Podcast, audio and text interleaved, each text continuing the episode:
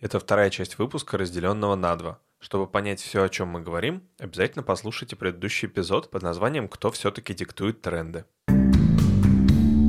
Связано с диджитализацией мира нашего. Типа элитарность. Должно быть что-то сакральное в этом. Сидим дома, не гуляем. Оно все стало похоже на жизнь. Не, скучно, занудно, давай по-другому. Ну класс. Привет, меня зовут Яков Кушнир, я технарь, звукорежиссер, мастер на все руки. А еще я ничего не понимаю в моде. Но при помощи Дианы пытаюсь разобраться. Меня зовут Диана Рубинштейн. Я fashion-журналист, фотограф, стилист и инстаблогер. Вы слушаете подкаст «Дьявол носит худи». Здесь я объясняю, что такое мода, и постараюсь доказать, что во всем есть смысл. Обычно мое время в сентябре и октябре, оно всегда отдано под fashion-показы. На что-то я езжу, что-то я смотрю в онлайне. И вообще мы сегодня должны были с Яшей поговорить о fashion-шоу, которые прошли вот только что. Потому что это шоу в эпоху пандемии, и они, как мне казалось, они не могут быть реальными шоу. Ну да, предполагалось то, что они будут проходить в онлайне, как э, прошли презентации Apple или там Samsung и прочих техник, которые показывали э, теперь не на выставках каких-нибудь CES или в Jobs Theater, а показывали просто заранее записанное видео. Ну, Базеля, кстати, не было, это выставка часовая, ее не было. И на самом деле какие-то fashion week и, они например, Украина начала в онлайне делать, и действительно были больше презентаций. Насколько я знаю, некоторые дизайнеры ушли с официального календаря Week для того, чтобы сделать просто онлайн-презентацию, то есть где-нибудь там даже в ТикТоке. А как это происходило? Как выглядит онлайн-презентация для моды? Никак. Ты просто на самом деле делаешь тот же самый показ, но ты не пускаешь туда зрителей. Собственно, снимаешь это все, делаешь онлайн-трансляцию в момент. Ну, то есть точно так же. Модели ходят по подиуму, просто теперь ты не приходишь туда, а ты посмотришь видеотрансляцию. Это один из вариантов. Можно было еще сделать по приколу, кто-то, по-моему, на Барби коллекцию отснял. То есть они не делали fashion-шоу. По-моему, Джереми Скотт, что ли, это сделал. Честно, не помню бренд, но они отфоткали свои вещи на куклах. Даже моделей настоящих не использовали и просто сделали вот эти вот фотографии себе в Инстаграм как презентацию коллекции. Как сделали Живанши сейчас с их новым креативным директором, они просто разослали вещи из коллекции топовым инфлюенсерам и попросили сделать фотки в Инстаграм и отметить. То есть это тоже один из вариантов развития индустрии, как она будет. Ну, на самом деле, вот такой подход мне нравится куда больше, чем просто трансляция также ходящих моделей да, по подиуму. но смотри, один из самых вообще ожидаемых и громких шоу, одно из самых ожидаемых громких шоу, это было шоу Прада в коллаборации с Рафом Симмонсом. Раф Симмонс — это мой обожаемый дизайнер. Он настолько крутой, что просто, вот я не знаю, я, мне кажется, если бы у меня были миллионы, я бы только в Раф Симмонсе ходила. И причем и в Диоре от Раф Симмонса, и в Кельвин Кляйне от Раф Симмонса. В общем, сейчас Миучи Прада пригласила Рафа к себе в бренд, но не заменить ее, а проработать в тандеме. Такого давным-давно, кстати, не было. Не понял. То есть, если дизайнер, а, например, Карл Лагерфельд работал в Фенди и был ведущим дизайнером, то есть Сильвия Финтурини Фенди которая хозяйка бренда, угу. она всегда стояла где-то там сзади. Подожди, то есть хочешь сказать, что у бренда, как правило, есть только один ведущий дизайнер, немного дизайнеров, а какой-то один ведущий, да. и основную суть решает этот один ведущий, да. и они не работают вместе. Не так. Смотри, есть Миуч Прада. Бренд назван в честь нее, соответственно. То есть это ну, да. ее бренд. И работая... Но она работает менеджером в результате. Подожди, она ведет полностью сама все. Приглашая Рафа Симмонса, Миучи Прада может сказать, все, я пошла на пенсию, и уйти, оставив бренд Рафу Симмонсу. Как когда-то пришел, например, Том Форд в Гуччи, как пришел тот же Ив Сен Лоран в Диор, потом Ив Сен Лоран сделал свой бренд, и потом уже на Ив Сен Лоран работал кто-то другой, например, сейчас Энтони Вакарелло. Бренд не обязательно будет носить имя того дизайнера, в котором он работает. Но ну, я понял, да. У некоторых дизайнеров, которые работают в каком-то бренде, есть свои бренды. Сложно, но я понял. Потому что у Рафа Симмонса есть его именной бренд Раф Симмонс. Это мужская одежда в основном, они божественные. Боже. Сегодня посмотрела их показ. Боже. Неважно. В общем, от этого сотрудничества ждали прям вау. Как по мне, вау не было. Но фишка была в чем? Они сделали вот этот онлайн-показ, и после показа провели типа сессию вопросов-ответов. Но на эту сессию вопрос-ответов могли прийти не только профессиональные журналисты, не только там критики моды, а бабушка с райончика. То бишь Миучи Прада и Раф Симмонс отвечали на вопросы всех абсолютно. Мода максимально потеряла элитарность в этот момент. То есть если раньше модный показ, он был доступен очень узкому кругу людей, то сейчас с развитием вот этих всех технологий и прочего ты можешь сидеть в своем Урюпинске и смотреть шоу Прада. Слушай, а зачем вообще эта, типа, элитарность нужна? Потому что ты меня сама убеждала, чтобы быть модным, не обязательно быть богатым. И по сути, вот то, что ты меня одела, ты же меня модно одела. Смотри, а, я говорю про элитарность индустрии моды и мод, моды как таинство. Потому что раньше тренды, они все таки шли, как я тебе рассказывала, от дизайнера. Когда дизайнер презентует коллекцию для тогда еще печатных журналов, и не сидят эти редакторы, и кроме этих редакторов эту коллекцию никто не видит.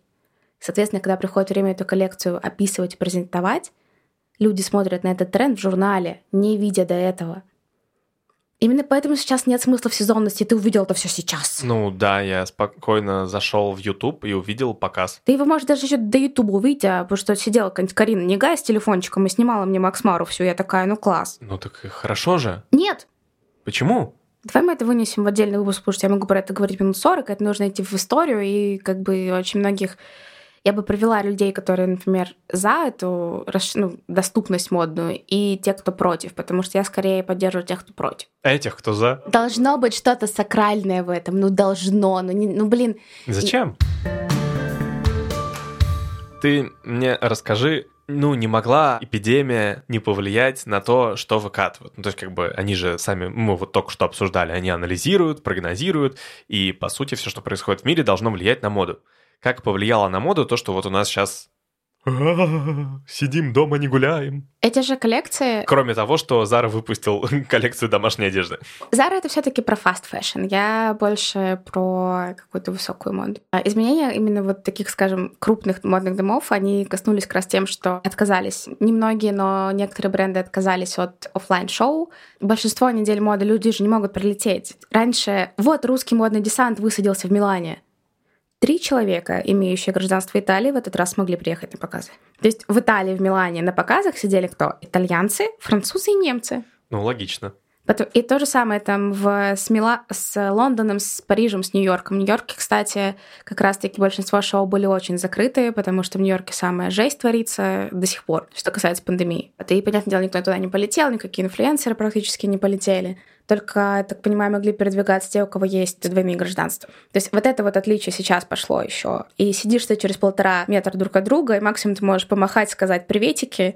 Раньше там все целовались в десны, да, вот это вот все. Всем привет, привет, а тут сидишь в маске, ничего не можешь опять же сделать. Ну, слушай, это ты сейчас говоришь, как ты это обозначила, про индустрию моды, а на саму моду, как бы, то, на то, что они показали в результате. Ой, да, есть очень крутая штука, например, я смотрела показы и обратила внимание на очень странные принты у Фэнди. Оказалось, что Силия Вентерини Фэнди использовала для принтов фотографии, которые она сделала во время локдауна из своего окна. Она просто сидела дома, она фоткала на айфончик то, что происходило у нее за окном, и использовала это для коллекции, для принтов коллекции. Ей, наверное, также кто-то выдал трендбук когда-то, до того, как она коллекцию выпускала, потому что коллекции разрабатывались, понятное дело, до локдауна. Поскольку большинство из того, что она, придумывала до, перестало быть актуальным, ну да. она сделала вот такое. И... Ну подожди, к вопросу о трендбуках. Она, по сути, сделала поперек трендбуков. Да. И то же самое, да, например, с брендами, которые известны какими-то своими супер яркими коллекциями. Того же Валентина, у него все платья в рюшах, в цветах и прочее. Во-первых, Павел Пчоли, креативный директор Валентины, перенес показы из Парижа в Милан, потому что Валентина, в принципе, это итальянский бренд. То есть они не полетели с показом на неделю моды в Париже, они прошли в Милане впервые там за кучу-кучу лет. Я не, никогда у Валентины не видела настолько минималистичных вещей. Так, общий тренд последних шоу. Оно все стало похоже на жизнь. Эти вещи реально можно носить. Вот как ты их увидел, вот оно абсолютно там простое, минималистичное, без всяких э, лишних украшательств, без всего. И вот это вот основное, что они сделали. Это то, что повлияло, я считаю. И я не думаю, что эти коллекции, они, настолько, они так задавались изначально. Я думаю, что это все поотрубалось в конце концов потом. Очень, это сейчас, это не тебе пояснение. Очень многие бренды, они вернулись к своим вот ДНК. То есть, например, те же Dolce Gabbana и Versace, казалось бы, все задали тренд на минимализм. Угу. Dolce Gabbana и Versace такие нетушки. Они всегда были очень яркими. Вот сейчас их последнее шоу — это просто бум. Они позволили себе, опять же, отступить от того, что им сказали. И сделали так, как им нравится. Донателла вообще ушла в отрыв, там настолько все прекрасно. Это, конечно, я бы не то, что в жизни не надела, но, боже, просто вот ты В эпизоде, который у нас тогда не вышел, потому что нам не понравилось то, что мы записали, ты мне рассказала про, как бы это назвать, не настоящую одежду, цифровую, когда ты, по сути, приделываешь к своей фотке в нижнем белье просто какую-то одежду, которой у тебя на самом деле нет. Сейчас мы об этом подробнее расскажем, но в целом это сейчас повлияло... Я тебе скажу на... так, это повлияет на потом. Это повлияет э, на то, как мода будет развиваться дальше, на что будут тратиться деньги у людей, на что пойдут инвесторские деньги, потому что индустрия в целом потеряла очень много, и индустрия не может развиваться в условиях пандемии так, как она развивалась раньше. Соответственно, нужно придумать новые выходы, нужно делать что-то новое. Не, скучно, занудно, давай по-другому. Идея на самом деле очень простая, так как у нас сейчас миром правит Инстаграм, правильно? Бренды, как я уже даже про Живанши говорила, рассылают свои вещи инфлюенсерам. Так вот, чтобы не тратить кучу бабла, но сделать рекламу своей одежды. Бренд мог бы вполне себе через специальное приложение той же Кари Дженнер отправить эту шмотку, правильно нарисованную там с 3D-графикой совсем, чтобы на ровненько, пока Кали Дженнер села на фотографии. Ее бы Трэвис Скотт сфоткал. Вот вам, пожалуйста, реклама Живанши на Кайли Дженнер. При этом на Кайли Дженнер никакого Живанши нет.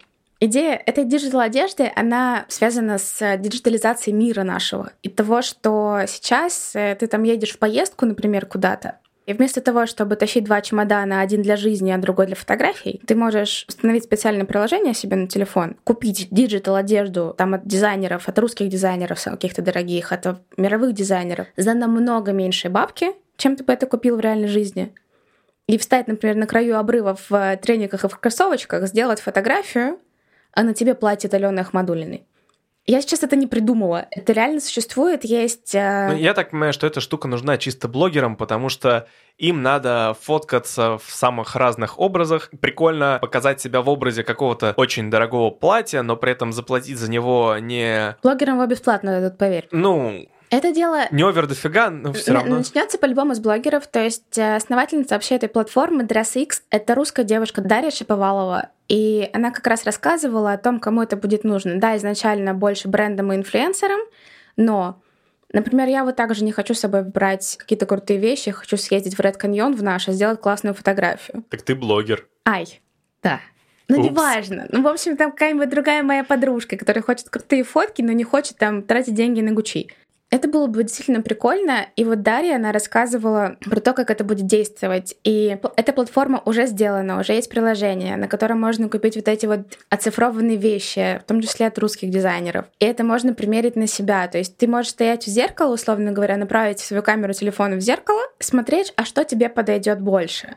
Это прикольно. А вот это прикольно, да. Это есть... даже в онлайн-магазинах, например, может тебе помочь. То есть если онлайн-магазин сделает интеграцию, также сможешь просто примерить и составить полностью лук, который точно будет сочетаться, и все это заказать. Ну да, и это на самом деле Почему я в том числе не покупаю одежду в онлайн-магазинах? Во-первых, потому что не примерить, но как бы вопрос примерки все так же этим не решается, но решается хотя бы вопрос того, насколько это будет на мне смотреться. Сочетаться между собой. Да. Это прикольная идея, я считаю, и она имеет право на существование, и скажем так, это такое закономерное развитие моды сейчас, вот эту вот во всю эпоху, когда мы все сидим в онлайне, когда мы работаем онлайн, когда мы там, не знаю, даже сексом онлайн занимаемся, да, то есть... На самом деле тут э, у меня просто родилась шутка, чтобы ее пошутить, нужно еще кое-что объяснить. Один из дополнительных нюансов и прелестей всего этого в том, что не покупается одежда ради того, чтобы с ней один раз сфотографироваться и потом там эту одежду не нужно утилизировать, не тратиться на нее ресурсы и так далее, и это хорошо. Но как бы есть нюанс. Не всегда это нужно, чтобы сфоткаться. Есть куча платьев, которые покупаются ради того, чтобы сходить один раз куда-нибудь. Вот прикинь, если было развитие каких-нибудь голограмм. Ой, блин, кайф. И вот так вот ты я не покупаешь платье, так да, ты не покупаешь платье, ты надеваешь на себя просто что-то. Зеленый такой комбинезончик с датчиками, такой да. хопаньки. И у тебя голограмма вокруг платья, да. Потом не нужно куда-то их складировать и так далее. Ты прав. Один из смыслов этого приложения, в том числе в том, чтобы не было перепроизводства, чтобы вот одноразовых вещей не было, чтобы меньше тратились на ненужные вещи. Сегодня читала, что типа британцы в своих гардеробах нашли 390 миллионов ненужных вещей. Что? Британцы. То есть как бы вещи, которые никогда не надевались и не нужны. 390 миллионов ненужных вещей. Да. Ну, слушай, на самом деле, с тем же успехом, вот когда мы с тобой подбирали гардероб мне, и я тебе показывал, что у меня уже есть, часть моего гардероба мы выкинули, а часть я такой, ой, а у меня такое есть. Ну, потому что на самом деле, по факту, я хожу там вот в паре тройки вещей, а все остальное лежит непонятно зачем. Я тебе так скажу, как и большинство людей на этом земном шаре. Да, все так. Кроме меня. Ха. Я что, кроме тебя? А у меня нет вещей, которые я не ношу. Ну, ты, ты хорошо знаешь все свои вещи, и ты очень... Как бы, когда говоришь про стилиста и там про девочку там с fashion и прочее, ты себе представляешь э, пять шкафов. Правильно? Вот у меня он один. Туда еще можно ровно в пять раз больше вещей запихнуть, чем они там есть. У тебя шкафа-то сейчас нет. Есть. Он один. И очень маленький. Да. В пять раз больше туда точно не влезет. Влезет. Я про это и говорю, что у меня просто нет столько вещей. И мне, это не нужно. Короче, это вся идея базового гардероба и капсульных всех этих вот штук. Поэтому надо- это долго. Я вот прямо сейчас записываю себе одну из тем, надо обсудить, что такое базовый гардероб и капсульные. Я-то уже знаю, мы с тобой это обсуждали, но надо рассказать нашим слушателям. Это то, что я люблю, то, как я одеваюсь, в принципе. И поэтому некоторые стилисты считают, что я не модная, потому что у меня, видите ли, нет каких-то супер трендовых вещей. А потому что куда я вам это дену через месяц? Знаешь, что еще? Проблемка. Мы с тобой подвели не к той теме, которую мы хотим обсуждать в следующий раз. Ну, упс. Да, в следующий раз мы хотим все-таки обсудить не тему капсульного гардероба. Да. В следующий раз мы хотим с вами обсудить тему модных гаджетов, которая я на самом деле очень давно хочу обсудить. Мне будет сложно удержаться от погружения глубокого в тему, чтобы не затягивать выпуск на несколько часов. Я же как-то держу себя в руках каждый раз, не загоняю тебе всякие истории моды и прочие вещи. Ну да, надо не превратить подкаст о моде в техноблог. Ха-ха-ха. Фиг тебе. Вот, и там будут и телефончики, и наушнички, и все-все-все. Я думаю, мы еще можем дораскрыть там как раз тему вот этой всей диджитализации и прочего. То есть, ну, сейчас же в моде не только вот эти всякие приложухи. Ну именно так. Так что, чтобы не пропустить, подписывайтесь на канал. Чуть было не сказала, ставьте пальцы вверх. Можно не ставить пальцы вверх, Можно можно ставить нам ставить звезд. звездочки, да, сердечки. Задавайте нам вопросы, чтобы мы обсуждали полвыпуска именно ваши вопросы. Да-да-да. А это был подкаст «Дьявол носит худи». Спасибо, что дослушали до конца. Подписывайтесь на инстаграм Дианы и на наш канал в телеграме Devil, нижнее подчеркивание, худи. Покупайте пижамки в Зара. Пока-пока. Бай. Они, мне должны денег. И это была не реклама. Нам за это не платили. Зара, дайте денег. Или шмотки.